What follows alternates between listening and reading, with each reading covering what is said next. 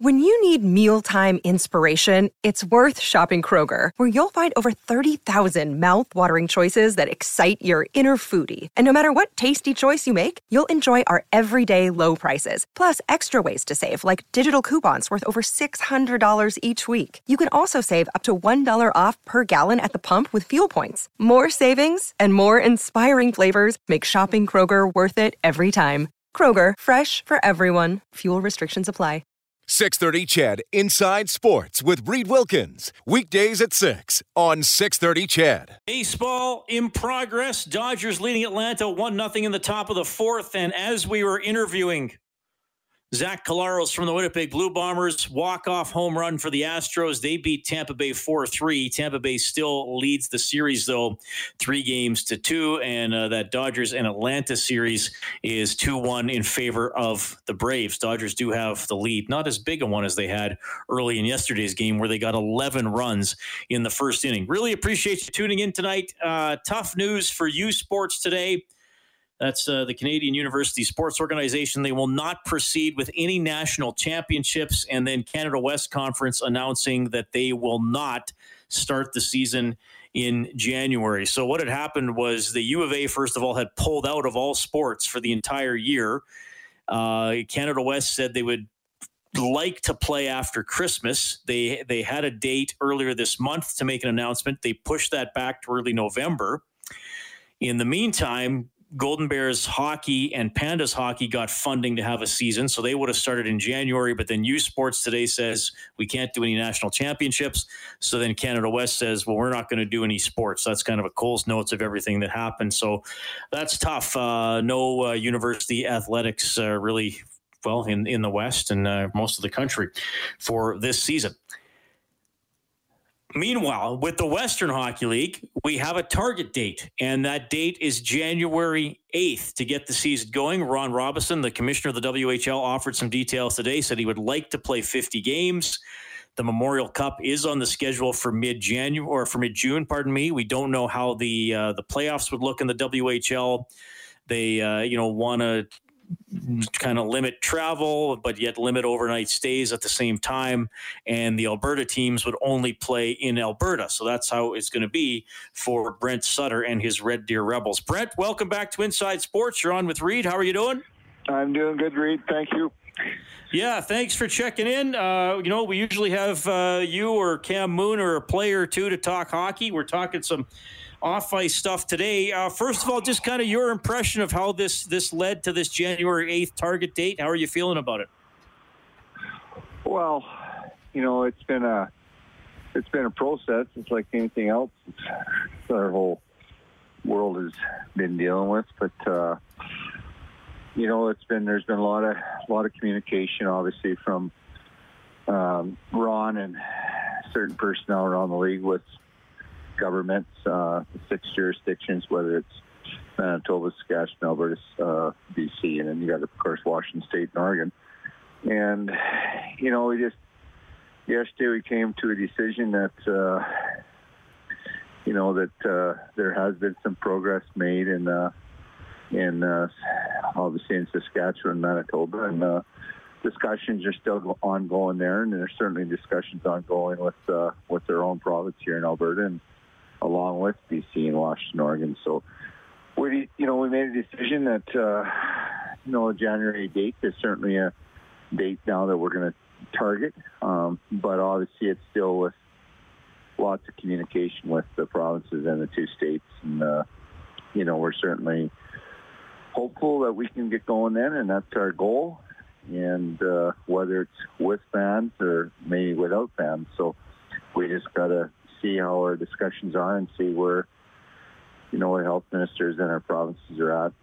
You know, they've been outstanding with uh, communication and um, the dialogue has been very, very good. Um, so, you know, we just got to see where it goes. But our our goal is to, to get going on the 8th of January. We had to have something for our players. Uh, you know, it, it's their careers, right? And that's, uh, you know, it's about developing and uh, them wanting to get on to their next level, whether it's professional sports or CIS schools or whatever. And so we got to do everything we can to try to have a season. And, um, you know, so this is the stage we're at. And, now the communication will continue with the with the provinces and the two states and see where it goes.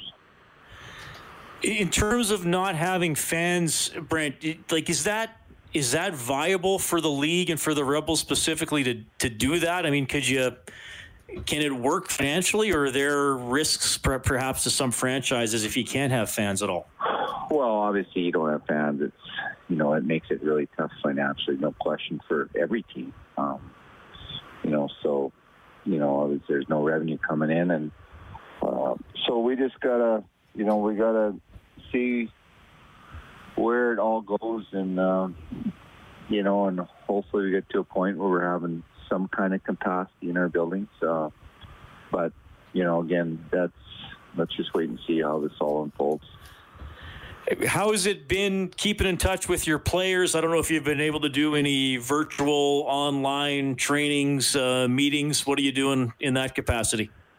All of that. You know, we've had a lot of once a week. Uh, there's been uh, uh from in in Red Deer here. We've had our uh, our coaches and our uh, and fitness people uh, communicating with their players uh, um, where they do a Zoom call and go through each week what we're going to be doing and how we're going to do it. Um, you know, and some guys have gyms at home. Some guys are able to get to some some different, you know, maybe it's neighbors uh, downstairs gyms, or you know, maybe it's something that uh, they can just do at home, or you know, whatever. So we're we're we're certainly been uh, lot of communication with the players on that end of it, and then uh, you know, and then for myself, uh, just been so busy with working with the league and the CHL to see where this is all going to go, trying to get back to playing. But you know, but uh, coaches have and nephew Sean, who's my assistant GM, has been communicating a, a lot with the players. And,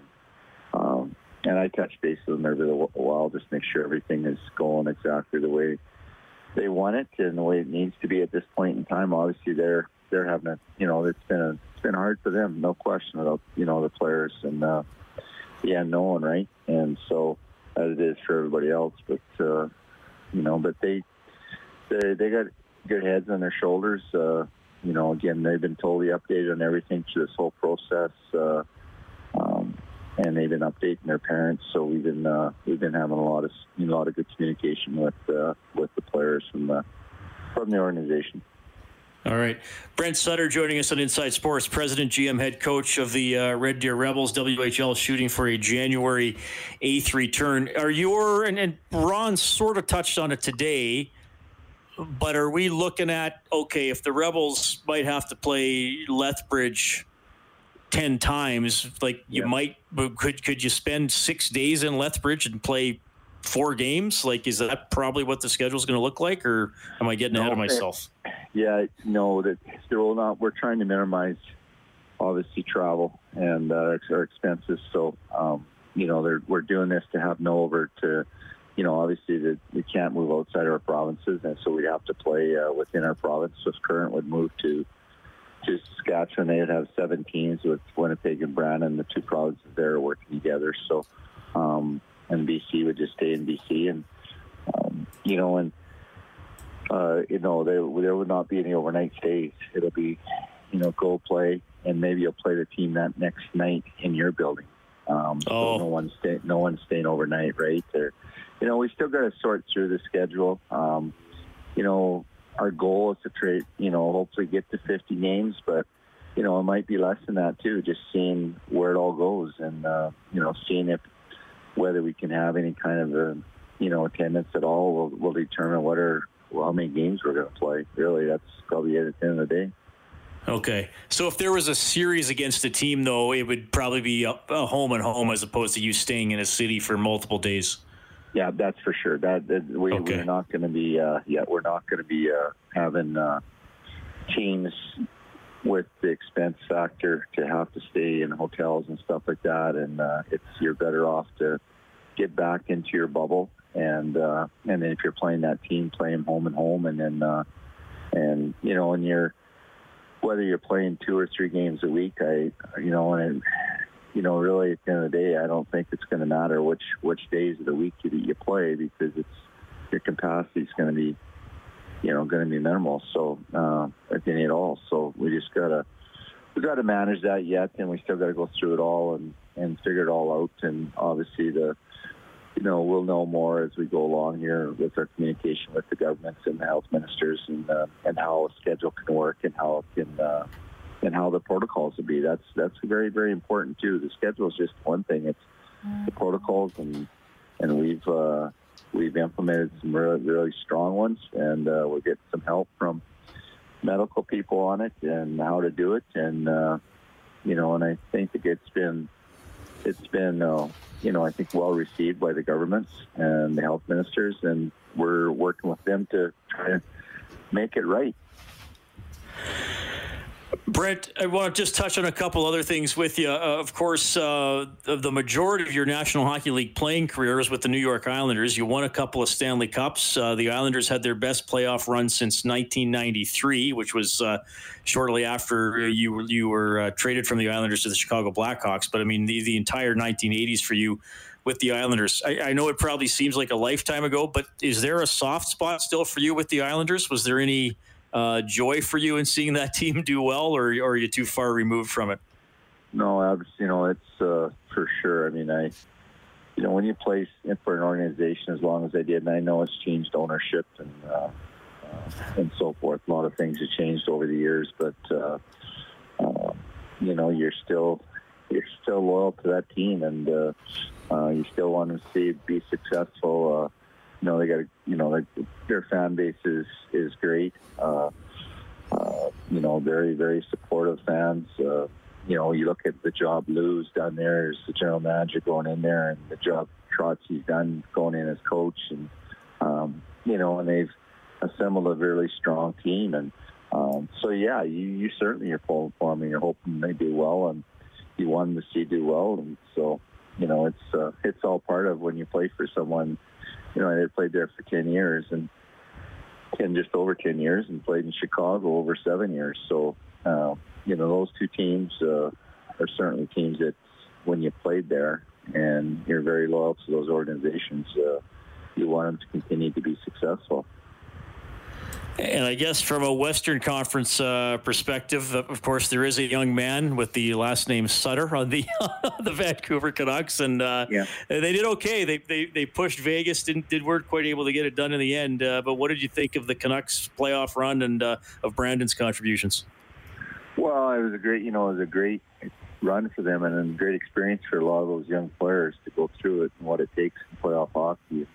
Um, you know, so it's you know to get through that everything you go through is uh, beneficial, just not today, but down the road for them too. So, you know, it's, it's, it's a big step for them. Um, you know, they hadn't been in playoffs for a while, so it was. Uh, I know players and staff were all very excited about being in playoffs, and uh, and I thought they handled themselves very well. I mean, Vegas was a strong team, and I think their experience um, uh, certainly showed in that series. And uh, you know, they were just probably the at the end of the day the better team won the series, but the experience that the Canucks went through uh, will be nothing but beneficial for them all. And uh, you know, Brandon got an opportunity where he's finally healthy, and I, I think he showed what type of player he is when he is healthy. And I thought he played very well the playoffs and down the stretch, uh, or the, you know that those that series leading into the into playoffs. Uh, so, you know, I. Uh, you know, I was happy for him. It's uh, you know, it's, had a lot of injuries the last three years, and uh, and they've been injuries that you can't prevent. Like you don't can't prevent sport sport hernia injuries. You can't prevent you know a, puck hitting you in the face and breaking your jaw, and you know, and so it's those types of injuries. It's unfortunate, and uh, but you know, I thought he was, and from what he was saying, he was he felt really good, and uh, he finally felt healthy, and uh, so I, you know, I was happy for him, and you know, he was able to contribute and more the way he would like to. So, um, so it was all good. But at the same time, I mean, every player wants to win, right? So, uh, win a Stanley Cup. But the tough thing, you know, when you're in that bubble and you have to be like get all the way to the finals like Dallas did, and then you get beat out. That's uh, that's a real tough one, right? So, but as far as Canucks go, you know, I thought they did very well. Brent, it's always great to have you on the show. Thanks for updating us on, on the story here with the WHL and your perspective on the on the Stanley Cup playoffs. Uh, we love talking to you. Hopefully, once we get into the new year, we're, we're talking about games and all the ups and downs of the seasons. We really appreciate it. Yeah, you bet, Reed. Thanks a million, bud.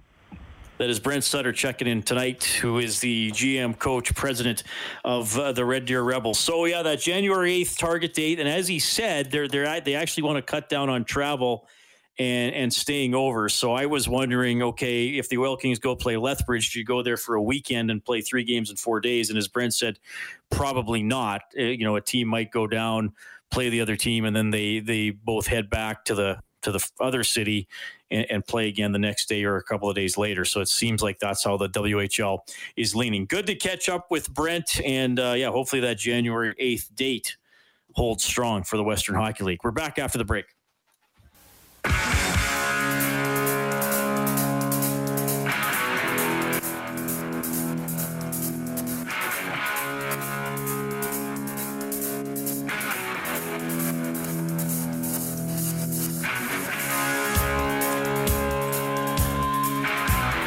Right, Marv has texted 780-496-0063, says, Hey, Reed, happy to hear Brent Sutter on the show. I live just outside Red Deer, usually go to about half dozen Rebels games per year. Hopefully there are fans in the building and they start up in early January. That is from Marv to the text line. Uh, the Big L also writing in. I, I read an email from uh, someone named Mark earlier in the show who said that uh, he likes seeing Mike Smith come back. Well, here's the I got the email. This is what Mark wrote. Smith uh, earned a contract with the beating he gave Talbot, and people should leave Darnell Nurse alone. He's a very good defenseman that we would have a hard time replacing. I'm a diehard Oilers fan for life. Holland and Tippett equal the Stanley Cup. Uh, the Big L has written in a response to that. He says, uh, Reed, I loved Mark's enthusiasm However, unless Holland can play goal at 920 for three quarters of the games and Tippett can successfully play one of the wings for McDavid, the coach and GM don't add up to a cup win. Still need to plug some holes on that roster and need the cap space to do it. That is from the Big L.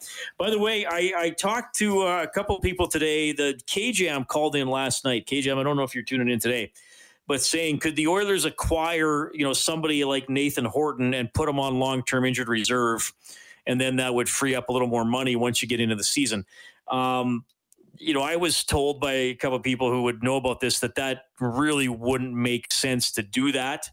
And if they do put Oscar Klefbom on long-term injured reserve, if they have to do that, the Oilers wouldn't do that till they send in their opening day roster because then that maximizes the amount of cap relief. But uh, you know, generally, I was told it wouldn't make a lot of sense for a team to acquire a player just to put them on long-term injured reserve. I guess Toronto kind of did that in the past.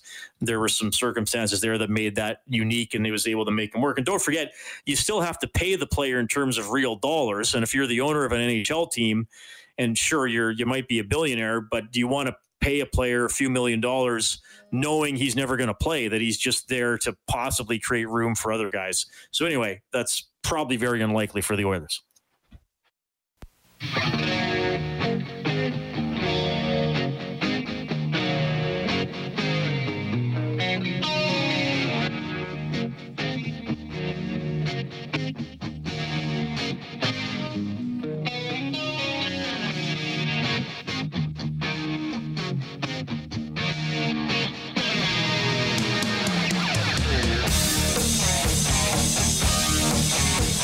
Oh, there's a little Van Halen. I'm sure a lot of people spinning their CDs, cassettes, streaming Eddie and the boys ever since we lost Eddie. Dodgers and Braves tied 1 1 in the fifth. And earlier, Houston beat Tampa Bay 4 3 with a walk off homer, so they stay alive. Tampa Bay still up 3 2 in the series. No Thursday night football. That game pushed back because uh, the uh, the Bills were supposed to play in it, and they just played the Titans on uh, on Tuesday. So the the NFL has had to move some things around. Reed Wilkins with you. Thanks a lot for tuning in tonight. 780-496-0063 is how you can reach me on the text line or by calling inside sports at 630ched.com is the email. I mentioned got an email from Mark earlier in the show. Okay, well, I, I, this this next guest I, am always thrilled to talk to. I first uh, enjoyed his writing when he uh, wrote for Sports Illustrated. His ninth book is called Three Ring Circus. Uh, his other work, Gunslinger, about Brett Favre, Football for a Buck, about the USFL. That's an absolute beauty. Uh, boys will be boys about the Dallas Cowboys. So much great stuff. It is Jeff Pearlman back on Inside Sports. Jeff, you're on with Reed. How are you doing? Can we just talk about Van Halen? Yeah, we can a little bit. What's your favorite album? Ah, man, it's probably 1984 because it was so instrumental as a kid. And um, I also, what I love about Eddie Van Halen that I feel like a lot of people, maybe they learned this week, is that he did the guitar solo in Michael Jackson's Beat It. And it's just a great little guitar, you know, run that Eddie Van Halen did. He was uncredited. He's not in the video. It only came out later. Guy was this. There are very few guitars who you hear and you know they're the guitars. And he's that rare guy. So big, uh, big loss in the music world.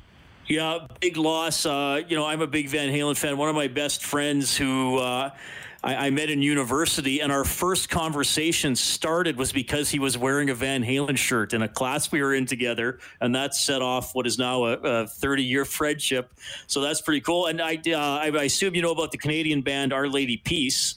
We had the former drummer of the show on, uh, Jeremy Taggart, uh, last week and they opened for Van Halen when they were touring for, for Balance in 1985. And I asked about the relationship with uh, Sammy and Ed, and he said, "Yeah, they were already done. Like they knew Sammy was leaving. They they weren't speaking. So it's amazing, you know. They still put out Balance, which is a pretty good album, and had an extended tour, and the relationship was pretty much already done." Did you own the Gary Cherone uh, Van Halen three? I think it was. Did you buy? I that? bought it I bought it the day it came out, Jeff. I don't. I think I only listened to it twice, front to back. It is not strong. It wasn't the best. It wasn't the best.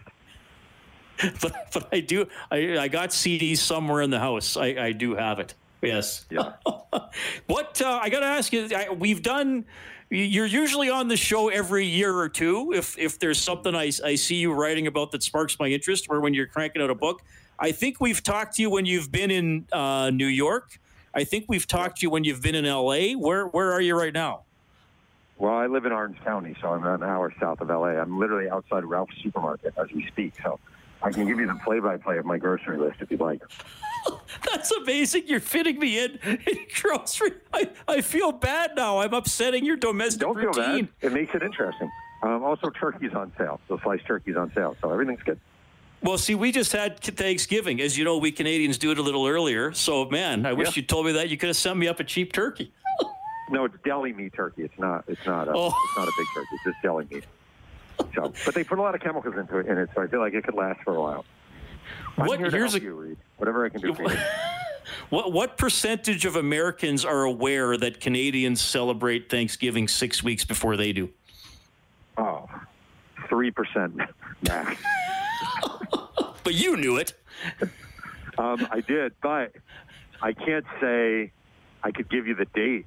So I'm not. Uh, I don't want to. I don't want to be all. You know. I don't want to. I don't want to make myself sound smarter than I am. I'm not that smart. well, you, you you fake it well enough to have written some pretty entertaining books. So let's uh, let's Thank let's you. go there. Uh, Three Ring Circus is the latest one. Let me start here though, because a few years ago you wrote Showtime, which was about the 1980s Lakers, and, and I love going through that era. Um, and, and I know this is a different era of the Lakers, but was there any reluctance on your part to go to go back to the Lakers, or, or tell me about the idea for this book? Um, there was actually. I didn't. I didn't love the idea of doing another book on the same topic. You know, I like diversifying, and I like like I don't do books because I love a sport or I love a franchise. I do books because I think the ideas are good and maybe the characters are good. So it wasn't like I was like, oh, I can't wait to do another Laker book. But I just really thought Shaq, Kobe, Phil Jackson, the Buss family, Jerry West, there were just a lot of great characters. It's a big market team, so your, your sales potential is good. I mean, you obviously think about that. So uh, that was it. But I was in no, I didn't need to do a Laker book. It wasn't like I felt connected to the Lakers in any great way. So did did someone did someone kind of spark you for this, or was it this or something else? I'm just wondering how this is the idea where you actually start doing the interviews and writing stuff. Well, you know, as you mentioned, my last book was about the USFL, and I think I almost gave my agent a heart attack by pushing that book because the sales potential were not the, you know, it wasn't uh, wasn't a Woodward topic, you know, so it wasn't like it was going to be just this huge seller. And you know, you do think you, you you have to think about your career a little bit. So you think about what um, you know, what subjects can sell and, and generate interest. And I just I just find Shaq one of the most fascinating characters ever. And I was really interested in Kobe. I can't say I find I can't say I was riveted by Kobe entering this project the way I was Shaq, but I thought the dynamic between the two of them was really fascinating. And um, you know, I just I just sort of I just thought, all right, this is a good topic. But it wasn't like anyone was pushing for it. Definitely wasn't like my agent was like, you should do. My agent never says like you should do. I usually just I'll give ideas and then we'll talk about it. And I brought this one up, and he was all he was good with it. Um, so I mean, we lost Kobe obviously in the spring. So you had he he's uh, an interview subject in the book. You were able to sit down with him. I did not. I got uh, Shaq at length. I got Phil Jackson at super length, and Kobe was the one guy I didn't get. And um, I was told very early on that I would not be able to get him, and that he's kind of guarded. And I also think, um, you know, the whole Eagle, Colorado sexual assault situation is a pretty big part of that period. Because I write about '96 to 04 and I think the idea of rehashing that was not one he particularly relished, which I understand, obviously. So uh, I, you know, I interviewed about 300 people, but Kobe Bryant was not one of the 300. Oh, interesting. How how how challenging is that when because I think Favre didn't did did Favre wind up declining to talk to you for Gunslinger as well? Like how challenging yeah, is that to not got, get a I, it's um, I got all of Favre's pretty much everyone in Favre's family, but not Favre um, it sort of motivates you. You know, number one, you can't get mad about it because nobody owes you their time. I always say, like, you're Kobe Bryant. You don't have a great motivation to talk to me. You're not going to make any money off of it. You're not going to have any say in the book. You know, like you don't get to see it before it comes out.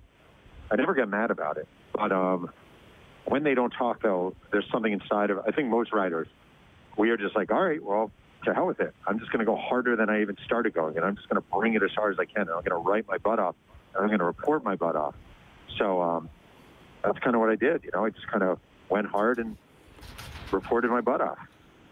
So, and look, I, am I'm, I'm going to read the book, and I know you want other people to get it and read it, but I, but I do want to tease a little bit the Shaq Kobe relationship in that era. Was it was it strained? Was there jealousy? What did you find out? So I would love to be the guest who's like, I can't talk about any of that. You have to buy the book. Imagine that. Are there people who do that? I don't even know. I, I'm, that's not me. Um, it was super strange. It was, um, you know, Kobe arrived um, out of high school, and he's at his first, he's at his first uh, Laker practice. Like they all get together in '96. They're in Hawaii. It's training camp. Kobe shows up. It's a team with Shaq and like Nick Van Exel and Eddie Jones and you know a lot of veteran kind of guys. And they all go around and they introduce themselves. And when it gets to Kobe, he says, "Hey, I'm Kobe, Lower Merion High School nobody here is going to punk me. Like, that was his introduction to the Lakers. And they're like, who the hell is this guy? So um, Shaq never took to it. And Shaq really wanted guys, like what Shaq wanted was people to sort of embrace him and confide in him. You know, like he just was a really warm guy. And Kobe had no interest in that. Just didn't do it for him. So um, I just think it was never really meant to be a great relationship, and it certainly was not. Interesting. Jeff Pearlman joining us tonight Inside Sports. The new book is Three Ring Circus, uh, and we look forward to seeing this. Uh, what about what, about Phil Jackson? Because what, I'm trying to remember. I mean, this was almost 20 years ago. It, it, you're you could totally correct me, but I, I, feel like if I go in my memory banks, the storyline was that it was always Phil Jackson's last year, and then he would come back, and then that was going to be his last year. I, is that vaguely true? What I'm recalling? Well, I'm going to say two things about that. Number one, eggnog is on sale for five ninety nine, but I think it's way too early for eggnog, so I'm going to pass. and number two, I would disagree with that statement because um, okay. I don't think that's really true. I mean, he he he basically he really struggled with um, Kobe. Like he never was. The problem with he just got frustrated a lot. It was a frustrating time to be a Laker coach. You know, like he, when he coached the Bulls, you always knew the pecking order. Jordan was number one. Pippen was number two. Pippen was never trying to be Jordan. You show up with the Lakers, and here's Shaq, who's clearly the, the centerpiece, the main man. We're going to build around this guy. Everything is around Shaq. But Kobe doesn't want that. And he used to drive Phil Jackson absolutely insane. You know, like we're running the triangle. Well, maybe we're running the triangle. We're running the triangle and Kobe wants to be a part of the triangle. But this was really, really frustrating. So it's not that he was uh, planning on leaving every year. I just think every year at the end, by the end of the season, he needed a lot of drinks because it, it, Kobe could. I'm not trying to speak ill of the dead. Obviously, Kobe was a, a really impressive person and with an amazing career and amazing family, but he was not an easy guy to coach for a lot of that time, and I think it it exasperated Phil Jackson. So the Lakers just won the title again. You know, LeBron went to LA and, and gets another title for that franchise. And, um, you know what, it had been a decade, which I guess in, in Lakerland is a long time between championships. And, and Jeff, I'll just throw this to you. Uh, I've, I've read it and heard it said, maybe even you were the first person to say it, I'm not sure, that the history of the NBA is really the history of the Lakers and the Celtics. Uh, how true is that? Uh, number one, I never said that, but if you want to credit it to me, I'm comfortable with that. Uh, but uh, yeah, I would say that's you can certainly make an argument, a case, but certainly the, the modern post 1980 history is Lakers, Celtics, Bulls. Um, yeah, I think you can make a case. I actually thought, you know, it's funny. I was taking a walk with my wife the other day. She's not a huge sports fan, and um, she was like, "Do you think Jeanie Buss feels less about this season because you know it was a shortened season and the bubble, no home games?" And I actually said the opposite. I was like, you know what? This is probably the most impressive season you're ever going to see from a team. They all the things they had to go through, playing in the bubble, not being around family, no home cooking, no home court, all the strife, the awkwardness and weirdness of playing through COVID. I think it's one of the most impressive seasons ever. I really do. Like I think of all the things LeBron has done, this is the capper. Like this is like he guided this team at age 35 in a bubble to the NBA championship. I think it's remarkable. And someone, not me, someone who was there, will write a great book about this season. Well, maybe you. That'd be good. I wasn't at the bubble. I think it has to be someone who was there, to be honest. And like, oh, fair. Fair enough. Couple more for you, Jeff, and I know you got to get the rest of your, your groceries here, and maybe even stock up on eggnog to be prepared. Uh, look, and I, I ask you this every time you're on. I mean, you're such a great writer. You tell interesting stories. You inject a lot of humor into your into your work, which I like when is the hockey book coming? Can you can you find a hockey topic that will sell for all us? Like you'd okay. sell 30 million copies in Canada. now I know you asked me this last time I was on the show, and the answer is the same. If you want to pay me money to write the Pat Flatley, Pat LaFontaine book about their time together with the Islanders, I'm all in. But otherwise, I'm just holding out for that subject. Pat, Pat Flatley arrives, Pat LaFontaine arrives. They're both on the Islanders post dynasty it's a it's a million selling bestseller waiting to happen, but nobody will give me a deal. Otherwise, no. I, I, don't have a hockey book in me. Why is it those two players? Why is it those guys? because I remember being a kid and thinking, oh, they have the same first name. That's kind of interesting. That's all I got. My hockey knowledge is almost zero. It is almost okay. I remember David Volek, Pat Flatley, and Pat LaFontaine, and that's about it. Okay, fair enough. Fair enough. Okay, so uh, well, I, we appreciate you coming on in Edmonton. Here's the last, uh, like a good interview, uh, Jeff. I've okay. saved the question that might make you hang up till the end. Great. it, it, since you know, uh, since you know a lot about basketball, uh, better player, LeBron or Jordan? Okay, first I want to say, you'll be happy to know that Betty Crocker Super Moist Cake is, is on sale three for five dollars. Second of all, I have to go Jordan. Uh, although my, my all-time greatest player is actually Kareem. I think a lot of people forget the dynasty, the you know dominance of that guy's life. I just when I watched the uh, the Last Dance, I was just reminded how ridiculous Jordan was and how he. The thing is, like, and I'm not saying LeBron. I don't think LeBron deserves any criticism for this. I really don't. But like, yeah, Pippen was really good, but man, Jordan was doing that with a lot of like, you know, Steve Kerr's and Will Perdue's and Bill Wennington's and like those teams, they were not loaded teams. They had two great players. Pippen, I think, was a very, very good player. I don't know if he was an all-time great. So I just think he was never going around picking his teammates. You know, I don't know. I just think Jordan is, is I mean, to me, he's in a class above LeBron, and I think LeBron is amazing. Did uh, did Jerry Krause get a bad rap in the Last Dance? I mean, he's not around to yeah. defend himself for or offer. Oh. Yeah. You know what it is? It was the meanness of Jordan that really bothered me. Like, why do you have to be that mean? I was at Jordan's Hall of Fame induction speech. It was the meanest, pettiest speech I've ever seen.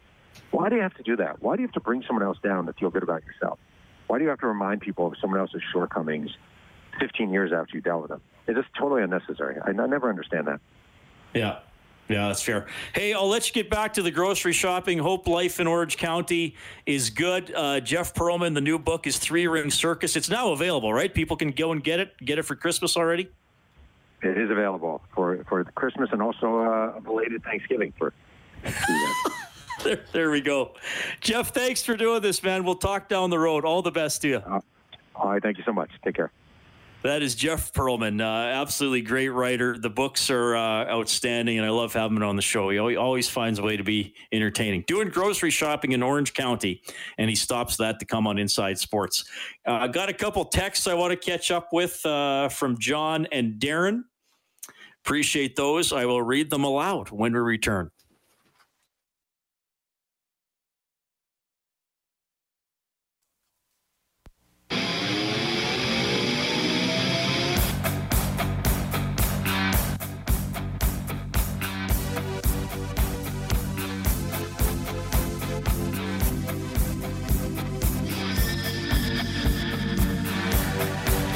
Right, John writes in. He says, Hello, my COVID coping NHL season ideas. Maximize bubble opportunities, minimize travel, cycle through intra division round robins using as few venues as possible, avoiding disease hotspots. Eight round robins would be 48 games for Canada. Uh, seven round robins, 49 games for American divisions, playoff ranking by win percentage. The Canadian division plays the Central, Eastern versus Western United States. Running the rinks and ticketing with one third capacity should be doable, would be tricky, but could be fun schedules. There's a thoughtful text coming in from John. Not sure that you're going to get players back into any form of bubbles, but uh, they might be able to figure something out. And uh, D, uh, this uh, texter says DH here. He says, You're not going to believe this, but I'm picking up CHED and listening to your show from Kitimat, BC. Amazing. And he says that is on the radio, not through satellite. Strong signal it is. Well, we got a we got a strong signal. We, we basically uh, like Brian Hall stands on the roof of the building and stretches, you know, with a little antenna a little further higher to give that signal a couple extra meters and boost it out a little further. That's my understanding of how radio transmitters work, Kellen. That's pretty close to how it. Yeah, really close, close enough. I mean, we got we got to sum it up. We we got to sum it up for the purpose of brevity. But so I, no, appreciate you tuning in, DH. Hello, that's, that's good to hear from you. Absolutely. I uh, hope your dad's okay, buddy. Yeah, uh, he uh, came home this afternoon. So, uh, yeah, just long story short, my dad had a uh, pacemaker procedure done where they actually implanted a pacemaker uh, this morning, and uh, so far so good. He's when I left him this afternoon to come down here, he was watching baseball, so things are oh, good. Oh, good man. Mm. Great, right on. Well, say hi to him for me for sure. Definitely. Okay. Braves lead the Dodgers 2 1 in the bottom of the sixth. The Braves are up 2 1 in the series. Houston with a walk off homer, and they beat Tampa Bay 4 3 to stay alive. The Rays are still up 3 2 in the best of seven. Hey, really appreciate everybody tuning in tonight. You heard from Jack Michaels, Jeff Pearlman, Brent Sutter, Zach Collaros. Again, Pearlman's new book about the Shaq Kobe Lakers three ring circus. I'm going to have to pick that one up. Dave Campbell's the producer of Inside Sports. Kellen Kennedy, your studio producer. My name's Reid. Have a great night.